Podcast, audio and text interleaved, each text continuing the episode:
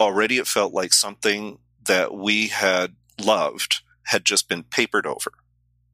And that feeling happened again and again and again and again and again. David Demchuk, this is your mixtape. Why don't we call it Euchre for the Leathery Crowd?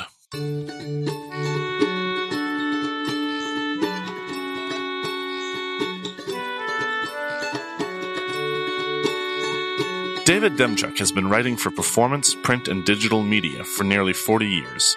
He's got a special interest in queerness and monstrosity.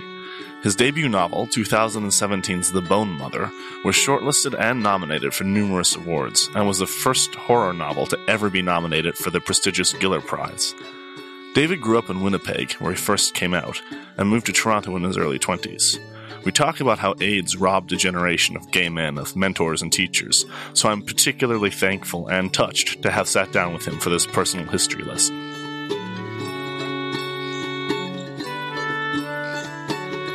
Welcome to the show, David. Oh, well, thank you for having me, Michael. So before we get started, you had a novel out very recently that did quite well. Why don't you tell us about that?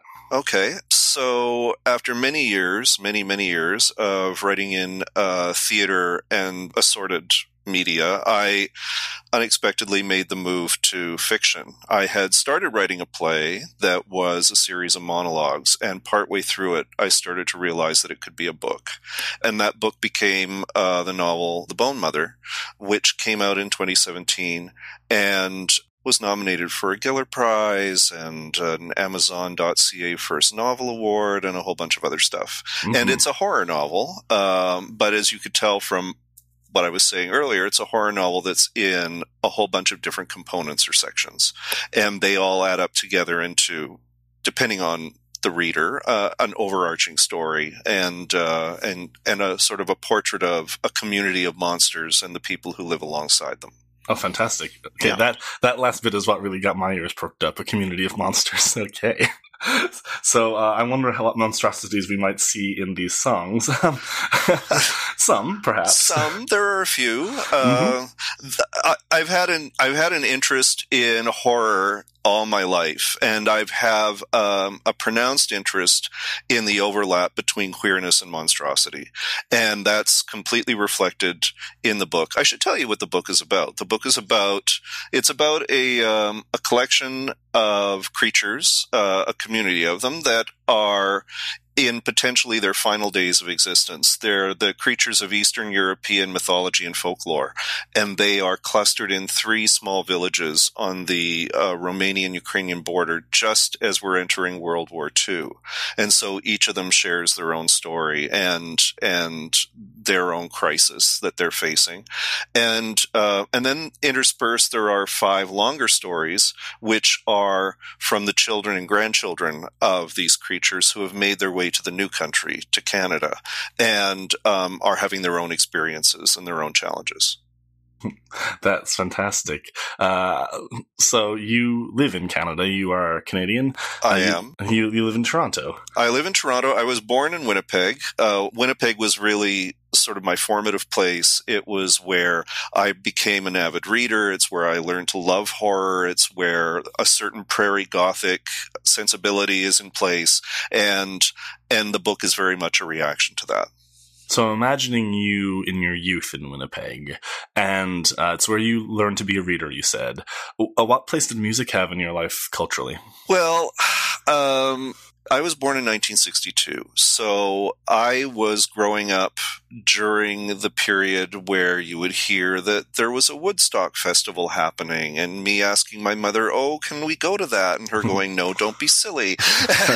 and and watching a lot of television that was very strongly music-based, listening to a lot of top forty radio, um, going and buying for myself, you know, for the first time, forty-five singles that I would listen to on the record player, and, you know, then my mother promptly going and getting headphones so that she wouldn't have to hear them, and uh, and those kinds of things. Music was a very important cultural touchstone, and at the time communicated a lot about what was going on in the world that was mm. very removed from me and my Winnipeg life. Um, things like the Vietnam War and protests and, you know, and drugs and free love and, you know, heartbreak and stuff that when I was a child was really fascinating and also um, quite disturbing. You often saw a huge contrast between what was conveyed in the news and then what was conveyed through the music of the period. And um, and some songs, of course, didn't get played on the radio or on television because they were too shocking or too controversial. And you were aware of that too. That was part of the whole cultural discourse. So the first song you've selected for us is not one that I think of as being sex, drugs, and rock and roll. It's a bit more conservative, um, but maybe you will correct me on that. What, what do we have up first? So the first song is called Superstar. Come back to me again and play your sad guitar. Don't you remember you told me you loved me, baby? The song was originally called Groupie. And it that is exactly what it's about. It's about a person, fairly obviously a woman, but not necessarily, who has fallen in love with a guy in a band who has had a one-night stand with her. And this is uh, made famous by the Carpenters, yes? It's made famous by the Carpenters. There have been a number of other covers that are quite compelling, but uh, the Carpenters did a really interesting version of it, because it's simultaneously lush and bleak. Mm-hmm. And Karen Carpenter in particular, she's in her prime as she is singing this song, but she brings a really just, there's an almost frightening edge to some of the notes that she strikes as she makes her way through the piece. It's a, in its way, it's a really beautiful monologue that she that she really brings to life. And her brother's attempts to to sort of soften, I mean, I assume that's what he was doing, to sort of soften and romanticize the song, only make it more stark. So, uh, were you a big fan of this song when you were young? I was fascinated. I was fascinated by the Carpenters overall, by the way that they were packaged and presented to to the listening public and to the viewing public, because at that point, it was very important for these kinds of acts to be on variety shows on television. And so they had a really lovely, glossy, squeaky clean quality to them, but Richard was always sort of like, you know, the plastic smile, cheery, buoyant guy, and she was always wearing the heartache, and it permeated almost everything she sang. And we now know why, but at the time, the conflict that was apparent between these two aspects of this brother-sister team, it had an edge to it that I thought was really intriguing, and I, as a child, was really drawn to like all of their material. Um, and, and of course, now we look back and we see that there were a lot of singers and songwriters, performers in this period who were uh, battling with their own inner demons, but also uh, struggling with how it was that that conventional entertainment wanted to present them, how the media wanted to put them forward as sort of a false face on what was really going on in America. And that was also quite captivating. I remained uh, intrigued by them for years, and even now today, I find her just an incredibly compelling performer. Did you have siblings? Oh, yes. I had a younger brother who was not at all interested in any of this music.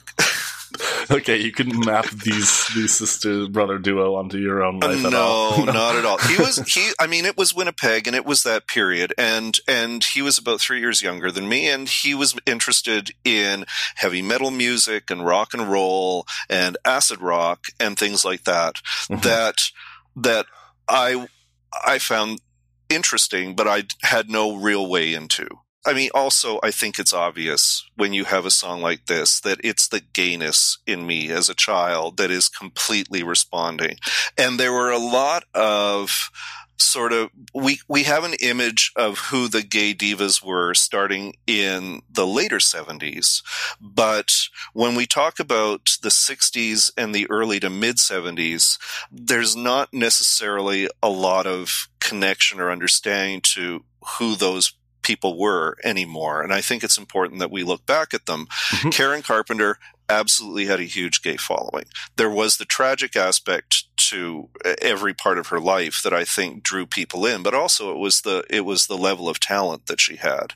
Um, Bette Midler turned that song into a big hit as well, maybe a cult hit, but particularly a cult hit within the queer community. She also made it what felt like four times longer, but uh, but it, she plumbed the depths of emotion with it as well, and I think that that her recording it helped to reinforce Karen Carpenter and Karen Carpenter's work as a queer icon. But I mean, we had a number of people. We had Mama Cass Elliott, uh, who also died tragically. We had Janis Joplin, who also died tragically. We did have a few of them who lived, like mm-hmm. Patti Smith and Grace Slick and a few others. But these these women did a lot to transform the way that that we saw women in in modern culture and modern media. Mm-hmm. So. Uh, off the top of my head, you're the fourth uh, gay man that I've spoken to for this podcast. I apologize if I'm forgetting someone, um, but I, I believe all all of us, and you know, I'm I'm gay as well. All of us would be in agreement that there is something different about youthful gay taste. Do you have any theories as to as to why that is? Because It's it's a rare eight or nine year old who knows what he is, and yet your your taste is somehow calibrated in a way that's different to the straight boys. Oh, I I think I knew that I was different when I was much younger. I was like three or four or five, and I already had very different interests. I mean, to a certain extent, I was interested in what my female friends of that period were interested in, much more than I was in what my male peers were interested in. Mm-hmm. So we can start there. And I was very female identified as a child, not in terms of my own, my own gender or sexuality, but certainly in terms of interests. I was much more interested in spending time with my mother and her sisters than I was with my uncles. I was much more interested in spending time with female friends and female cousins. I was much more interested in female singers, in female actor, you know, actors in, and just, I found that their worlds were magical worlds that I could immerse myself in. And they were also really emotionally accessible worlds compared to those of men of that period. And that, to me, was also a big appeal. Some of it was melodrama as opposed to being realism, and that was a function of the period as well. But big emotions, strong women, and they were also the funny women. They were they were the odd women, they were the funny women, they were the women who didn't fit in, and I felt there was more communication to me through that than there was through the men of the period. Someone like Phyllis Diller or Agnes Moorhead on Bewitched was interesting to me in a way that, you know, someone like Don Knotts or or Jim Neighbors was not. Um, now, had I known at the time that Jim Neighbors was gay, I might have paid more attention. the, one of the few sort of cr- characters from from my youth, although he was not out, he was so very obviously gay, was Paul Lynde. Paul Lynde in anything that he was in, which included Bewitched, included Hollywood Squares, included uh, Bye Bye Birdie, where he in, you know inexplicably played a dad. Um, He was, of course, you know, a great big gay neon sign in the middle of my living room. And while I didn't want to be him, I understood in some way, in a Venn diagram somewhere, there was some overlap. And, and that too, there was a lot of covert queer communication coming through the television set during that period, and also through stereo speakers. There were a lot of covertly gay songs, gay singers that were also a big part of that period. Yeah, I just I'm I'm continually fascinated about how we pick them pick it up. We pick up those signals so early. I know um, we have li- you know it's like a radar. You know they call it a gaydar, and of course my gaydar miss you know malfunctions all the time. But but there is something that we are definitely attuned to, and mm-hmm. I think it's a kind of an ache a lot mm-hmm. of the times, or mm-hmm. a kind of defense that that that.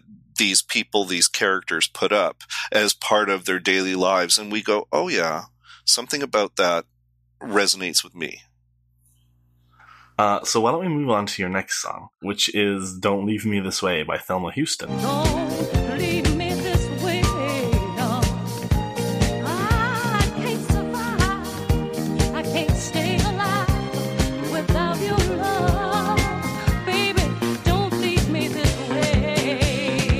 Oh. Don't Leave Me This Way is... it's not the first disco song, but it's certainly one of the first that I heard.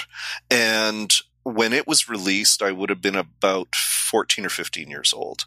And I was aware that there was now a change in the way that music was being presented, mm-hmm. even to the likes of me in the middle of the prairies.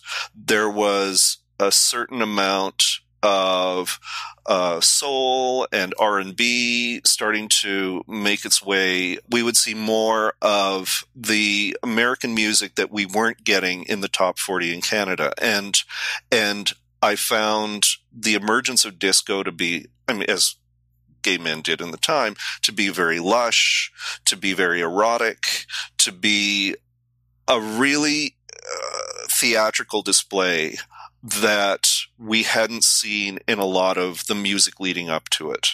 And I was really enticed by that.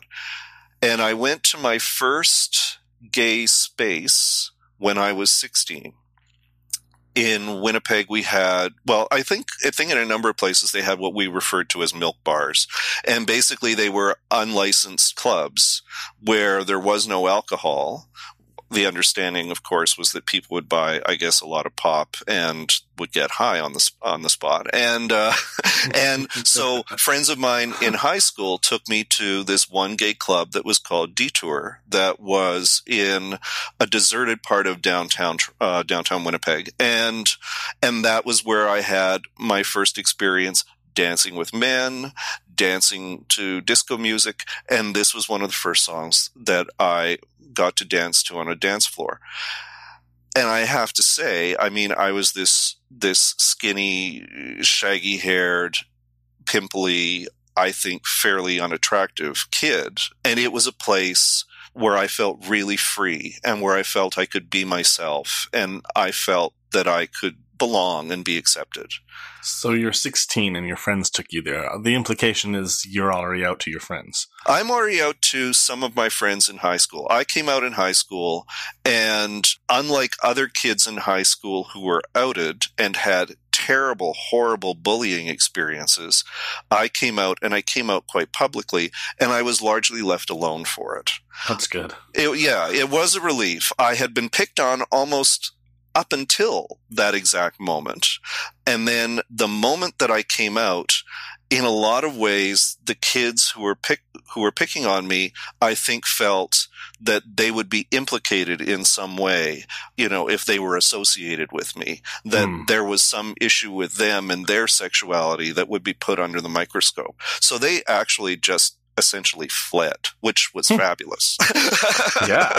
Yeah. I am very aware that not everyone has this happy story, and particularly not in like nineteen seventy-eight or seventy-nine. So, um, so I was, I was blessed, but I also was very much a loner in school, and, uh, and remained that way until I got out of it. So my mother, I think, was dimly aware that wherever I could possibly be going was not a good place for me to be going, mm-hmm. but she didn't resist a great deal. And then once I was old enough to drink, there really wasn't much she could do. And that's when I started going to um, actual gay clubs and, and bars in the city. And keep in mind, it's still Winnipeg. It's like nineteen eighty. You have very limited resources as a gay person, and a lot of limits in the way of gay spaces. But at least there was something. Ballpark figure in terms of number of gay bars in Winnipeg in nineteen eighty? Oh, let's see. Well, the gay bars in Winnipeg in nineteen eighty consisted of three, I think, that were in hotels, either in lobbies or on on upper floors. Um, one of those, I think, was a cocktail lounge.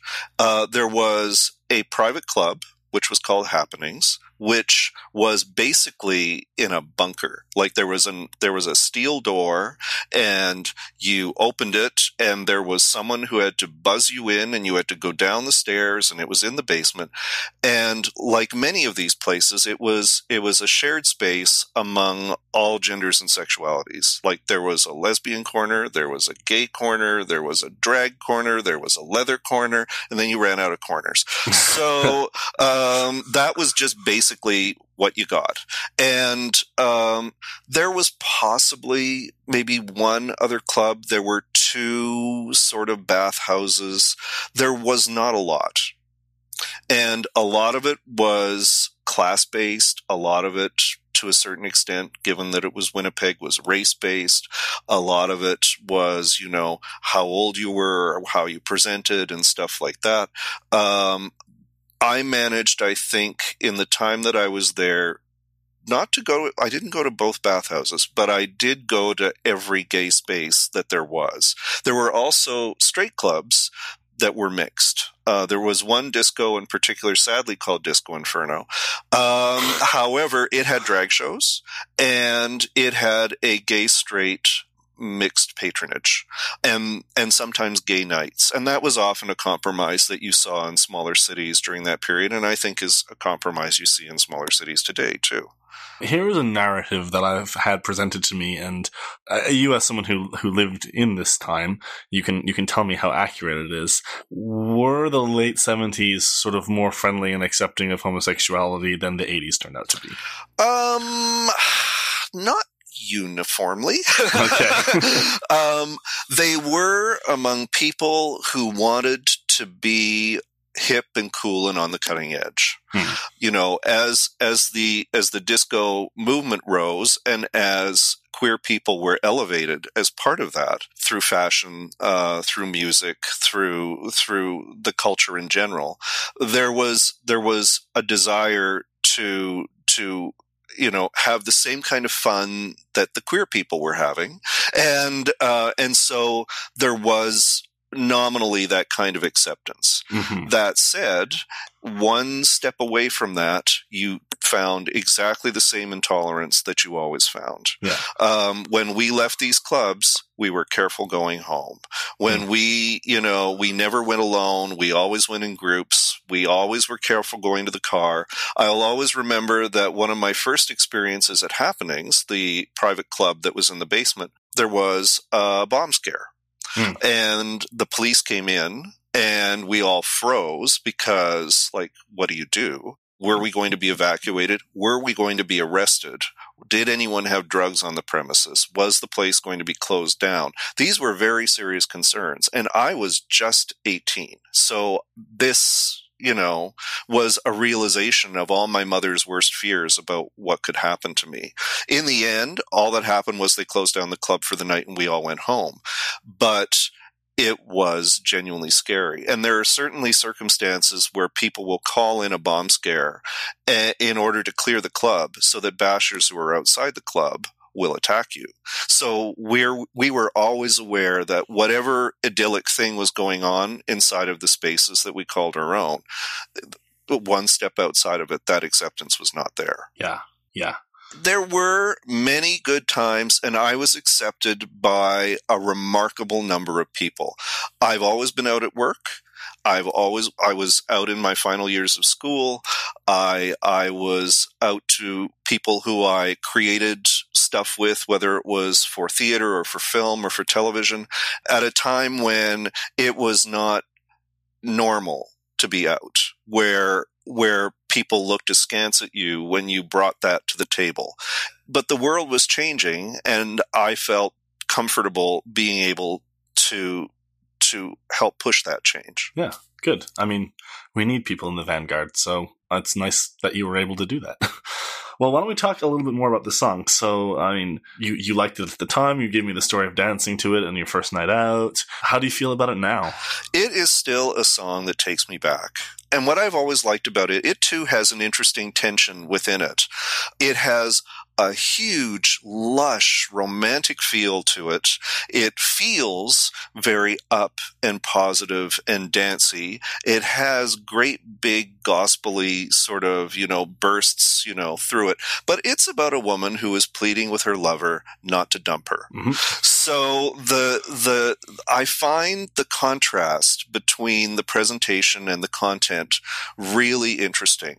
And it's an anthem for gay men of that period, absolutely. It was one of those songs where the moment that you heard the first few notes, people ran to the dance floor just so they could have the opportunity, you know, to throw their arms in the air and go, baby. Yeah. You know, uh, it's just it's just a really terrific song and really emblematic of that period. Disco later on became lighter and in some ways insubstantial in comparison. This was a really interesting combination of light and dark that uh, I found uh, especially enticing.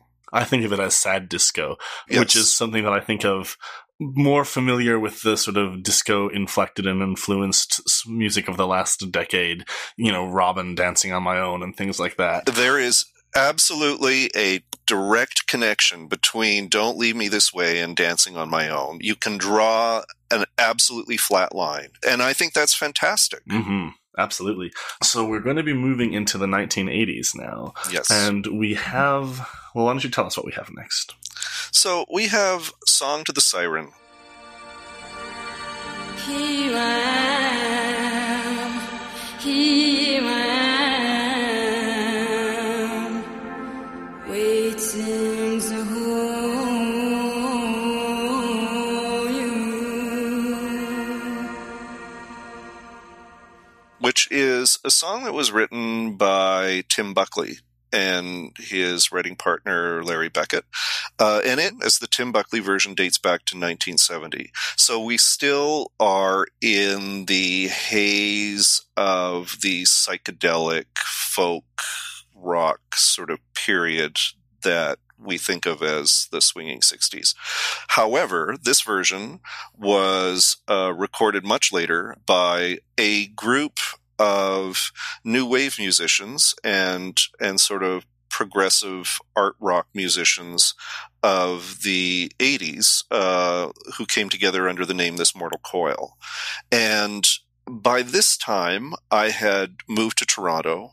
I was writing for theater. I had um, not necessarily the wealthiest career, but I certainly had a a good career, was well known, and this song was very much part of a sensibility that I felt that we were all working in, where we were looking at the romance of previous periods of music, and we were and we were being ironic with them. We were looking at them critically. We were analyzing them, and and we were finding new ways for that stuff to resonate with us.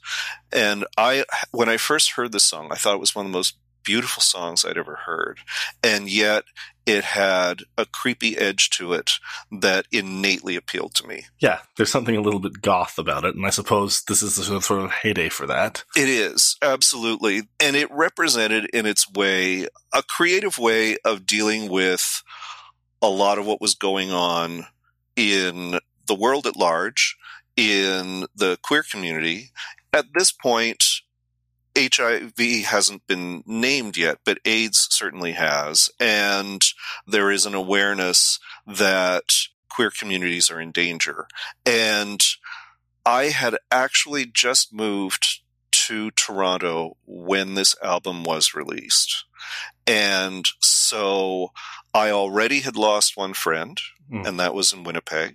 And I already knew people who were ill, and within a few years I would be working at the AIDS Committee of Toronto. So the the edge and the darkness, and still the romanticism that are all a part of this song, really take me back to that period. Hmm.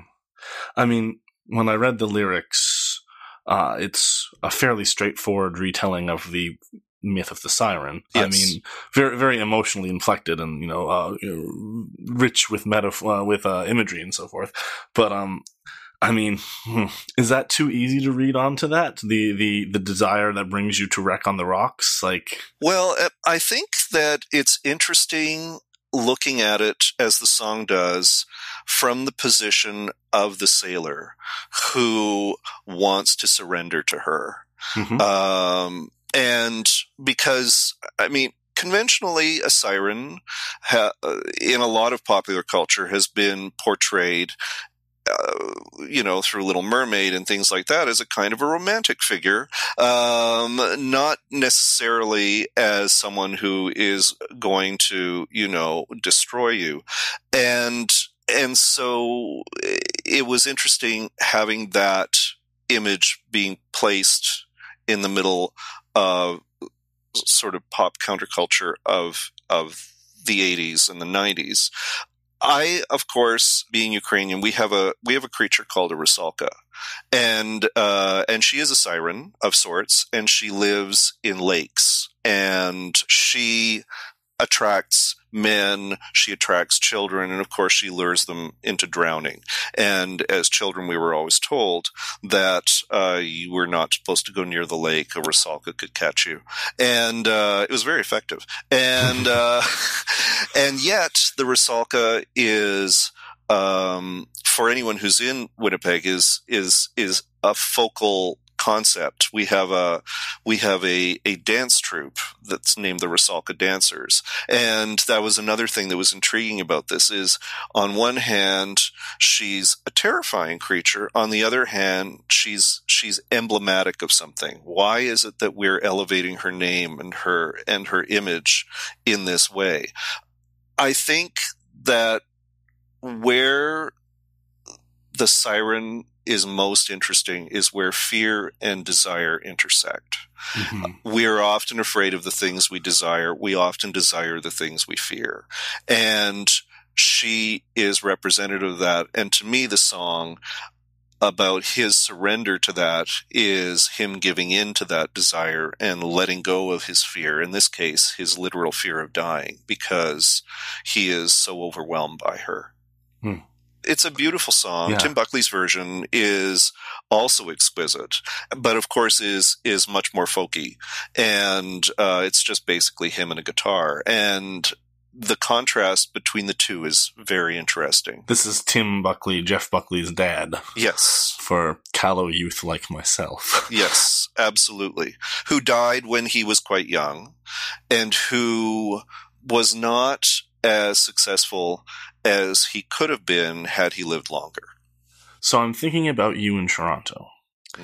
You've arrived around the time that this album would have been released. Yes. You have a successful artistic career blossoming. You're still a fairly young man. Mm-hmm. You said you were born in sixty-two. sixty-two? So you're only twenty-two. So I, I arrived at twenty-two.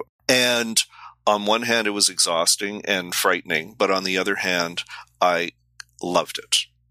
I absolutely loved it. And the house that I was in had several other gay men living in it, and they were kind enough, considering, you know, how young and what a mess I was, they were kind enough to take me to clubs and bars and to events that they went to.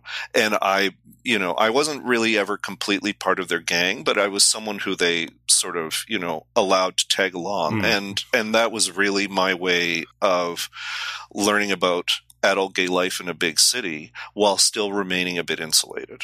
Things were still centered on Church Street back then, yes? Yeah, well, no, actually. No? The okay. Village didn't really exist yet. There were things on Church Street, but there were also bars and restaurants that were gay-identified in Cabbage Town.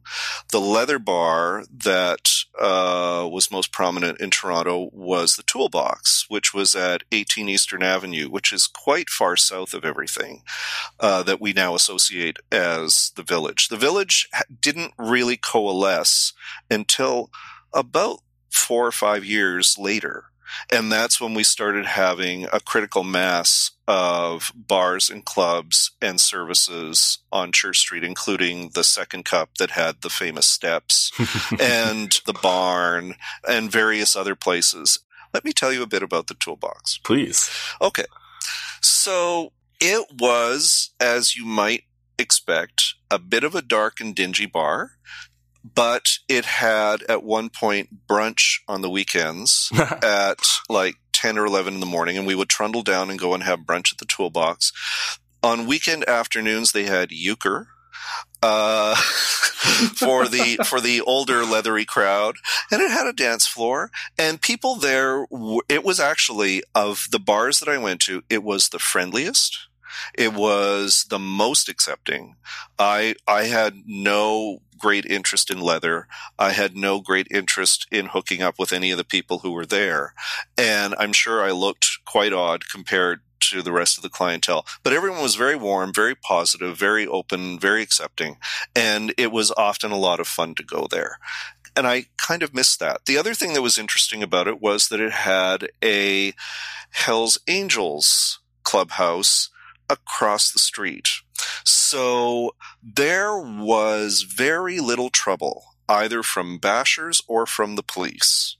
We were left alone there in ways that we were not in other parts of the city. That's fantastic.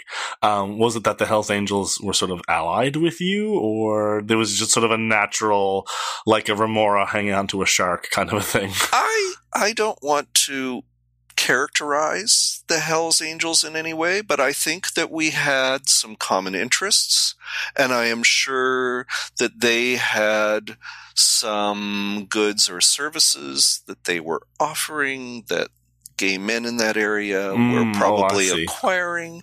I so, you know, again, who knows? I was young. I don't remember. I didn't acquire any of it. But I'm sure that there was a symbiotic relationship there. Good. I want to ask you more about AIDS and H I V. Sure. Is it better to do that under the sort of ages of this song or the next one? Because I kind of anticipated the next one. I think we can do both. Okay. But I can tell you a bit about what it was like during this early part of the AIDS H I V crisis. So I'll start this part of the story by telling the Winnipeg story, which was in the within the two years before I left.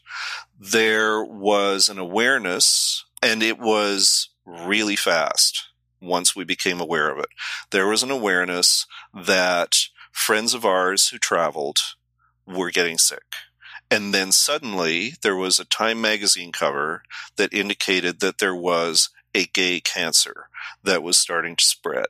And this, of course, was frightening, but you think to yourself, or at least we thought to ourselves, oh, it, we're a small city, we're a small community, it's all happening out there. It's happening in New York, it's happening in Los Angeles and San Francisco, it's happening in Europe. We're relatively safe. And then we had a visit, and I think it was from the person who is popularly known as Doctor Peter, who himself was ill and was going across the country and was advising people, no, no, this is in Canada, this is with us now, and you have to be aware of this, and this is what the symptoms are. One of the most powerful times that I had in Winnipeg was when I was with a close friend of mine, and we went to basically what was a town hall for the gay community where this was being uh, raised and discussed. And I turned to my friend and I said, oh my God, he's describing Lyle. And Lyle was our roommate, who was, I think at that point, twenty-one years old. And he was a handsome, buff, exuberant young man. He, uh, I'm going to tear up as I talk about this. He was uh, stripping to make money to go to school, as people did at that time. And he was doing, I think, some sex work on the side. But for him, it was really a celebration of his body and a celebration of his sexuality. And he was really enjoying himself. He was really into being someone who was desired. And only within the past four or five months, he had started becoming ill. And there were odd discolorations. He was having trouble with, with what we thought was asthma, but was clearly something else. He was starting to get skinnier. And we sat there in this town hall, and we were just like, oh my God, what do we do? So we went home. We went directly home after it was over, and we sat him down and we said, we just went to this event. They just described this whole thing. This sounds like stuff that's happening to you. You have to go see the doctor. And as one would, he completely freaked out. Yeah. He completely freaked out. And we discussed it that weekend over and over, and he refused to go to the doctor. He refused to deal with any of it. He was just completely terrified. He didn't want any of it to be happening. He didn't want to know anything. And within about six months, he was dead. And it was it was the canary in the coal mine for something that we all experienced. He was one of the loveliest people, and we lost a lot of lovely people, people who were desired, people who were enjoyed, and people who desired and enjoyed themselves, and and you know, people who were the bright lights of that generation, who you wanted to be with, who you who you, you know, not only in a sexual way, but people who are just lovely. And, um, and it was cruel that that whole strata of people just vanished. Now, I mean, truly some awful people died as well. However, I mean, you know, that's, that's, that's the thing about a virus is it yes. doesn't care who you are. It doesn't care who you are, except that this one was spread through sex.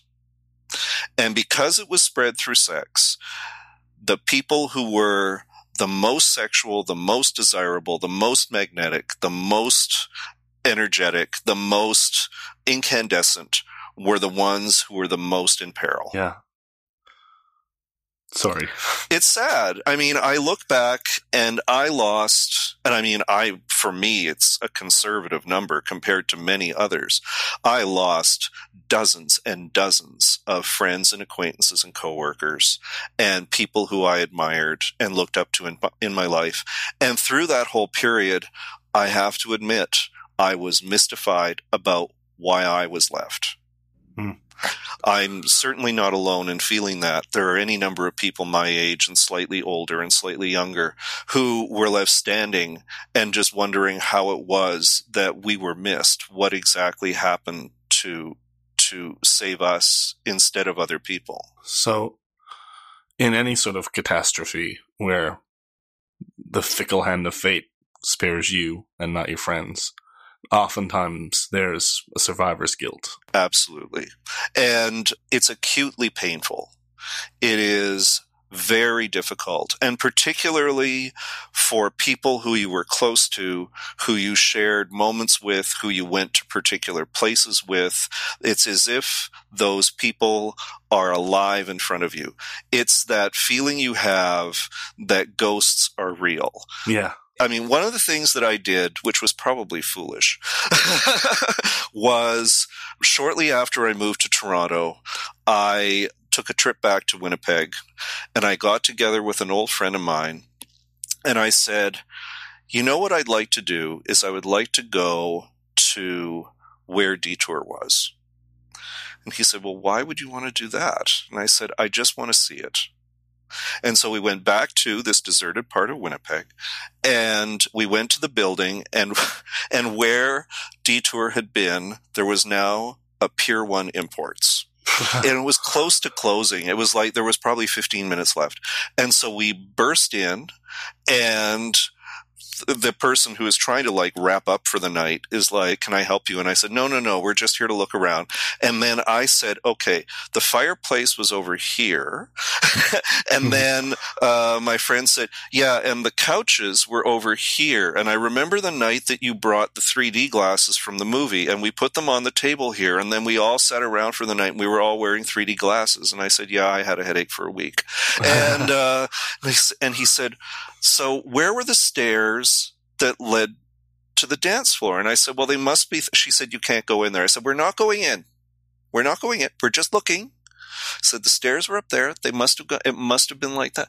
And this was like, we're talking at most a three or four year gap, but already it felt like ancient history. Already it felt like something that we had loved had just been papered over. And that feeling happened again and again and again and again and again throughout the eighties, the nineties, the early two thousands. Just that feeling that things were continually being pulled away from you. You know, the things you love, the people you love, things were continually being papered over or erased, and that you were constantly having to keep up, and that you never had enough time to grieve. Yeah. That's the number one thing I'll always feel, is that I never had enough time to grieve. So up next we have Nina Simone with Everything Must Change, which in a dark way feels very, very fitting to what you're talking about. There-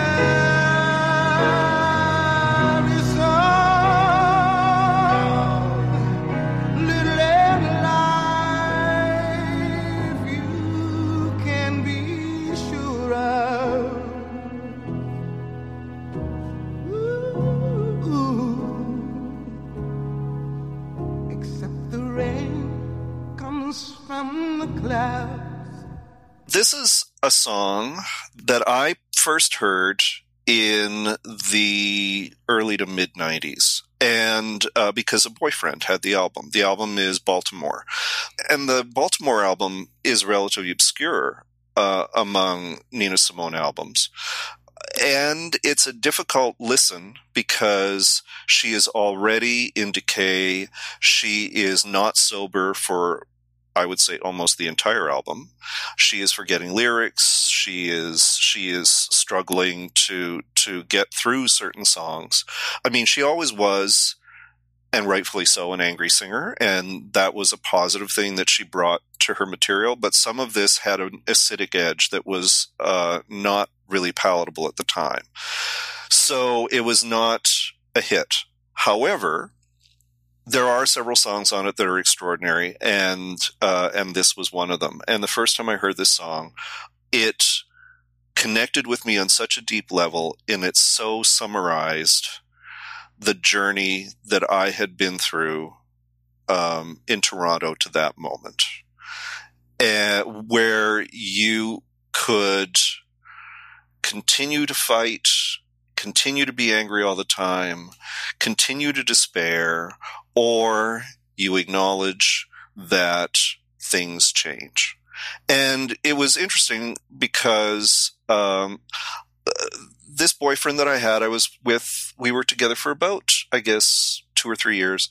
Um, it was one of those relationships where uh, we had very different opinions and feelings on political issues, on social issues, on cultural issues. He knew a great deal more than me about some stuff, but some of the stuff that that he believed I just could not get behind. We would fight. The more we fought, the hotter the sex was. So it became one of those relationships where it's like, you know, we didn't want to break up because it was so hot, but we couldn't stay together. And so, you know, and there was a lot of churn back and forth in that way. And then finally we did break up. And it was a good thing in a lot of ways that we broke up. But this song, again, was just a, a an emblem of that period for me. And, um, and really marked a change in the way that I started to see the world and started to see um, my place in it, uh, my place in the communities that I was in, but also, uh, and my place in the creative communities as, uh, that I was in as well, but also just me in the world. And uh, and it was a, a very powerful moment for me. Also, of course, I have cried so many times listening to this song. Oh, yeah. Oh, yeah. Well, Nina Simone has a a special power in that area. Uh, her voice is so emotive, mm-hmm. and the lyrics in this one in particular are just... She is living that song as she sings it. Oh, yeah. There's except the rain comes from the clouds, sunlight from the sky. Like, yes. Oh. Ah. Yeah. It's uh, just remembering it now. I, I get choked up some. I, I'm I'm a huge Nina Simone fan, and I'm for a variety of reasons. Uh, I was almost went to music school for piano, so I've always admired her as a pianist, and her her vocals are just astonishing, and, and politically she's very interesting. Um, but yeah, like she can just lay you flat emotionally, and this song did that. Uh, I wasn't familiar with it, I guess because it is from this obscure album. There's just such a huge catalog of hers to digest. And there, you know? and she was revived by, you know, a song that was in a car commercial. So, I mean, a lot of a lot of the stuff that we know her now for is the stuff that is not as emotionally confrontative. That stuff is certainly there. I mean, this song is on Spotify. People can go. Uh, and I encourage everyone, go and find the most difficult, challenging content that she has, because she is an absolute force. But there is a lot of material there that is also not quite so hard-hitting or in your face. Mm. So you said that this song sort of summarized your experiences in Toronto up until that point. Exactly. I mean, the loss in particular, the having to, you know, move on in the face of that, um, not knowing how to move on, not knowing what to do. Um, all of us at this point were channeling a lot of our anger and despair into our work, which was probably the right thing to do as writers, as creators, to be making material that addressed this kind of uh, loss head on. But, I mean, you run the risk of being trapped in it. Mm. You want to honor and respect everybody who you've lost. You want to take that moment, the moments that we were often denied, to grieve for people, but you also need to be able to feel like you're moving forward. And for a long time, th- that feeling was just not happening. It it took, I mean, as we know, it took changes in health policies, it ch- took changes in government, it took new drugs, it took um, a, a real sort of uh, gathering of community, um, a real um, feeling of of fight and positive force and mutual support in order to be able to get out of the mire at all. And um, and even then, it's not like it happened once. It was a constant push again and again. So this was this was I think this was a way that a lot of us grieved during this period, was you would find like almost these like micro moments where it was one particular song, one particular memory, you know, one particular scene in a movie, one particular rerun on T V, you know, that, you know, you would see someone, someone's mutual friend, we, you know, on the street with their dog, you'd spend a few minutes with them, you'd shed some tears, you'd move on, you'd go to the store. Like, it was just that kind of thing. I'm thinking, and I'm looking over the song lyrics again. Mm. So this sort of inaugurated a kind of an ability to start looking forward and accept that all of these awful, continual takings away and changes had been happening. At least that's how I feel you've characterized it to me. Totally. Um, was there a sense of hope, and how did you cultivate it if there was? Well, I mean, ultimately, yes. You know, in the way that the seasons change, you know, the you you you you find new friends, you build new relationships, you you see work that inspires you, you you find places that that you can go to that feel untouched by everything that's happening or has happened. And and over time, you think to yourself, okay, there's more to life than just its end. And the end has not arrived yet. And as part of, you know, respecting and honoring and acknowledging and mourning, there is the next step, which is the moving forward, and in some cases moving forward with all those people in mind, because they would have moved forward too, and they should have moved forward alongside you. And you see this in a lot of the work that comes in the later nineties and through the two thousands, where queer artists are realizing that it's important to commemorate things. It's important to record things. It's important to capture the history that we have and get it down before everybody's gone. That it's important to look back, recreate, reinvent stuff, and bring it, you know, forward in a new way to new audiences. And a new vitality starts to, to manifest itself. At least I think it does. But it took a hell of a lot to get to that. So, The Bone Mother. The Bone Mother. You, you told us at the start of the podcast the t- sort of two-part structure with the monsters in Eastern Europe, the sort of last of their kind in the sort of shadow of World War Two? Yep. Yeah. And then they're sort of the, the... Are they the descendants? Are they human descendants of these monsters? There are some supernatural elements to the to the uh, modern-day characters, and uh, I will leave that to the readers to find. Also, mm-hmm. It's not always clear what the connection is, both between the past and present creatures and also among the past creatures, but there is definitely a through line. Mm-hmm. And so there's it, it, it's a bit of a puzzle book in that way. It's sort of it's a pre-apocalyptic supernatural horror story. That's a great tagline. Is Florence one of your modern half monsters? Oh, I would say so. So the next song is Howl by Florence and the Machine. The beast howls in my bed. I want to find your tail, my lord, your tail and nails. I mean, obviously, it feeds into a lot of my sensibility. The the it's sort of a mirror to Song to the Siren from earlier on. It has an exalted romantic quality that is very much connected to songs like Don't Leave Me This Way. And it also has, critically, um, a very strong monster at the heart of the song, deeply woven into the imagery. The goth element is is full on, as it should be with her. And yet it's a song that didn't get, I think, nearly enough attention when the album came out. I think it's an incredibly articulate uh, depiction of the destructiveness of young love, both self-destructiveness and the destructiveness uh, of uh, towards your partner and towards everything.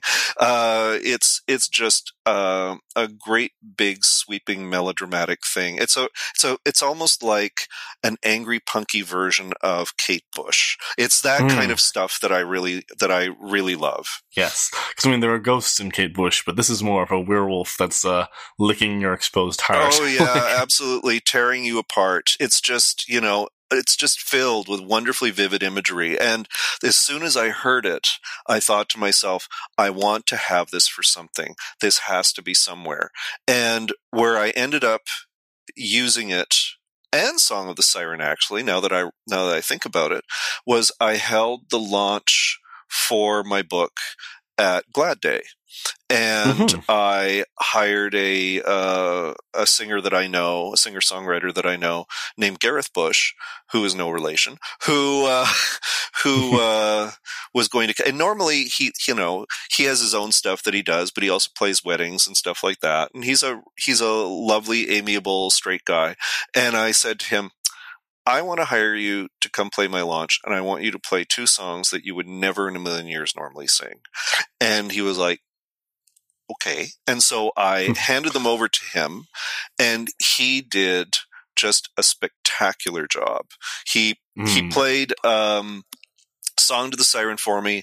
It was perfect from moment one. He did it very much based on the Buckley version, since it was mm. just him and a guitar, rather than the This Mortal Coil version. Still very moving, very beautifully done. And they, I ha- I only had to give him one sort of note when it came to singing Howl, and that was that at a particular point I said, I just want you to stop playing and start screaming. And he was like, and I will, he was hesitant, but he did it. And it was very, very effective.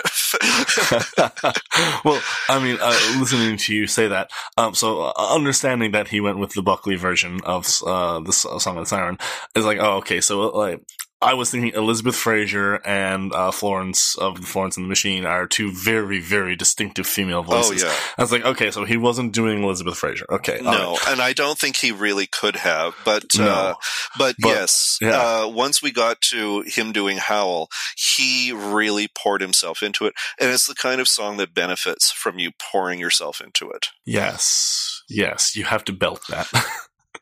So here's a question. Uh, are you the kind of writer who can listen to music while you write? And if you do, is that something you find helpful or inspiring? Or do you have to keep the language center for your brain free of influence? Well, I have a way around this. I never used to listen to music at all. I did find music extremely disruptive to my writing process. And uh, and one of the things that I tried when, so I've got to say to people, you know, if there's a thing that you've been avoiding doing, or if there's a thing that you did that didn't work ten years ago, maybe revisit it. In this case, what happened uh, when I was writing what turned into The Bone Mother was I had bought uh, an internet radio. Mm-hmm. That I have sitting over, you know, on a credenza alongside, you know, me in the living room. And it came with some stations pre-programmed, but then there was other stuff that you could search through. And I thought to myself, I would really like something that if it has words, I don't understand them.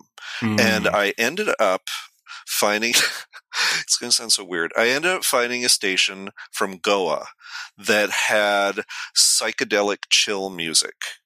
And I thought, oh, okay. So I tried it out and I thought, holy shit, I could totally write to this. I could totally write to this. And that whole book wouldn't have happened if I had not had that station on.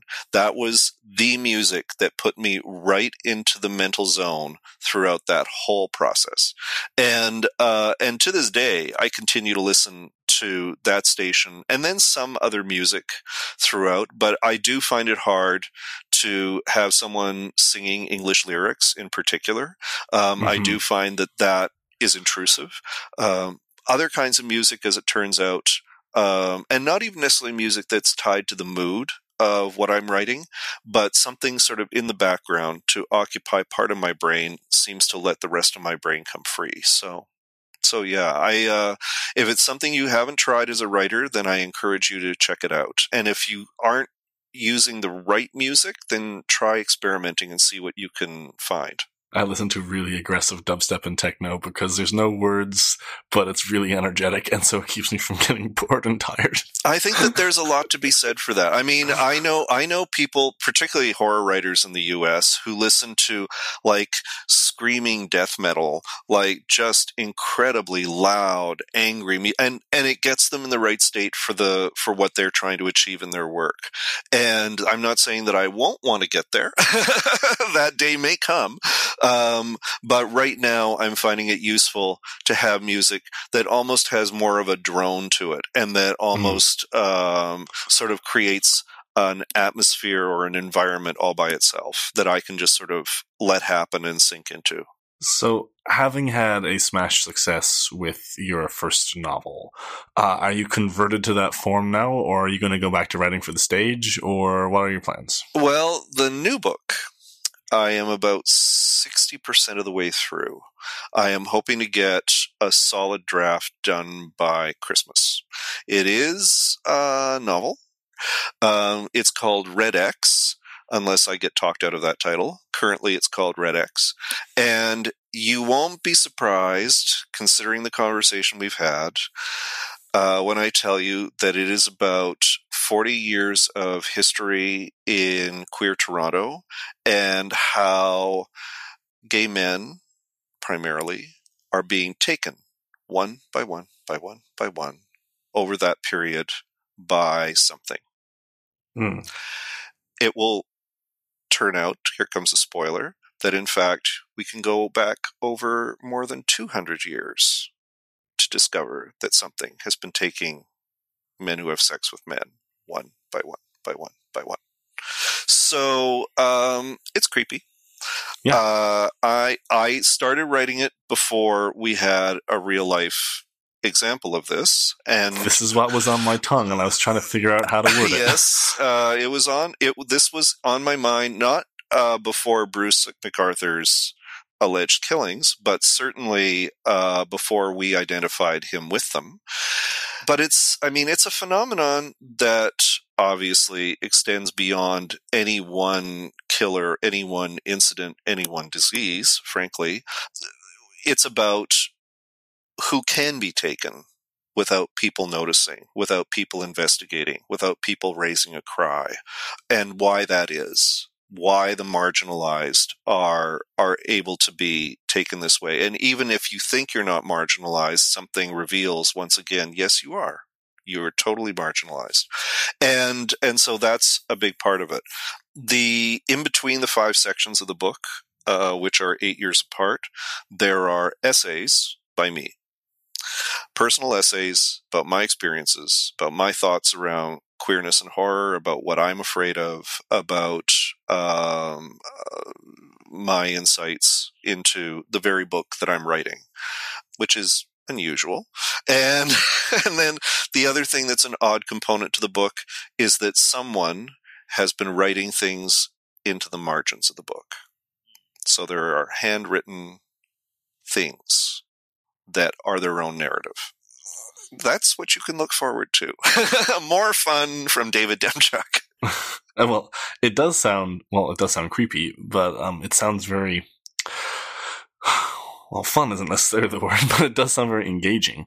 I mean, I uh, who can be taken. Uh, I just always think about reading an essay. I wish I could remember who wrote it and what the title was and where I was reading it, but about, you know, when the, uh, when AIDS sort of started getting going and you had these sort of conservative gay white men who had corporate jobs and sort of lived good, upstanding lives. And then when they got sick, like no one, no one cared. No. Like, you know, no. It's like, oh, you can adapt to a hetero lifestyle all you want, but like, they're not going to care. Like, no, you were a cog in the machine all along. Long. You were you were wallpaper. You you may have thought that you mattered, and maybe to one or two of those people you mattered a bit, but when push came to shove, they took their hands right off of you. And it was a real lesson, I think. I mean, one of the lessons that is in Angels in America, which is, you know, such an incredible piece of work, is that, you know, even when those people turn their back on you, the queer community, even if it hates you, is there for you. Because, at least among some of us, we take care of our own. So, I guess this is where we can end the conversation. Where can people find your work if they want to check it out? Well, I mean, one way to find it is through my website, which is david demchuk dot com. So that's D A V I D D E M C H U K dot com. That has a link to all the places where you can buy the book. Uh, there is also the bone mother dot c a, which also has uh, links to everything. And there's also my publisher's website, which is Chizine Pub. Uh, dot com C H I Z I N E P U B dot C O M. Uh, shall we shall we tell people that you're on Twitter? Yes, I suppose we should. You're on the hell website called Twitter. If you should have no other choice, you can find me on Twitter. I have two Twitter accounts that people could find me on. One is at sign DD underscore Toronto. That's my personal account. My more professional, less obscene account is at sign David underscore Demchuk, D E M C H U K. Wonderful. Thank you so much for taking the time to speak with me today. Well, thank you very much for having me on your show. This is wonderful. Many thanks to David for sharing his life and music with us, and thanks to you, listener, for joining us. This Is Your Mixtape is a proud part of the Megaphonic Podcast Network. Check out all of our fancy little shows at megaphonic dot f m, such as The Opposite of Lonely. The most recent episode of The Opposite of Lonely investigates what it's like to move to a new city, much like David did in his early twenties when he came to Toronto from Winnipeg. For more information about this episode of This Is Your Mixtape, check out the show notes at megaphonic dot f m slash mixtape slash seventeen. My name is Michael Collins, and you can find me on Twitter at Earl King. Please do at me. I hope you enjoyed today's musical journey, and we'll see you next time.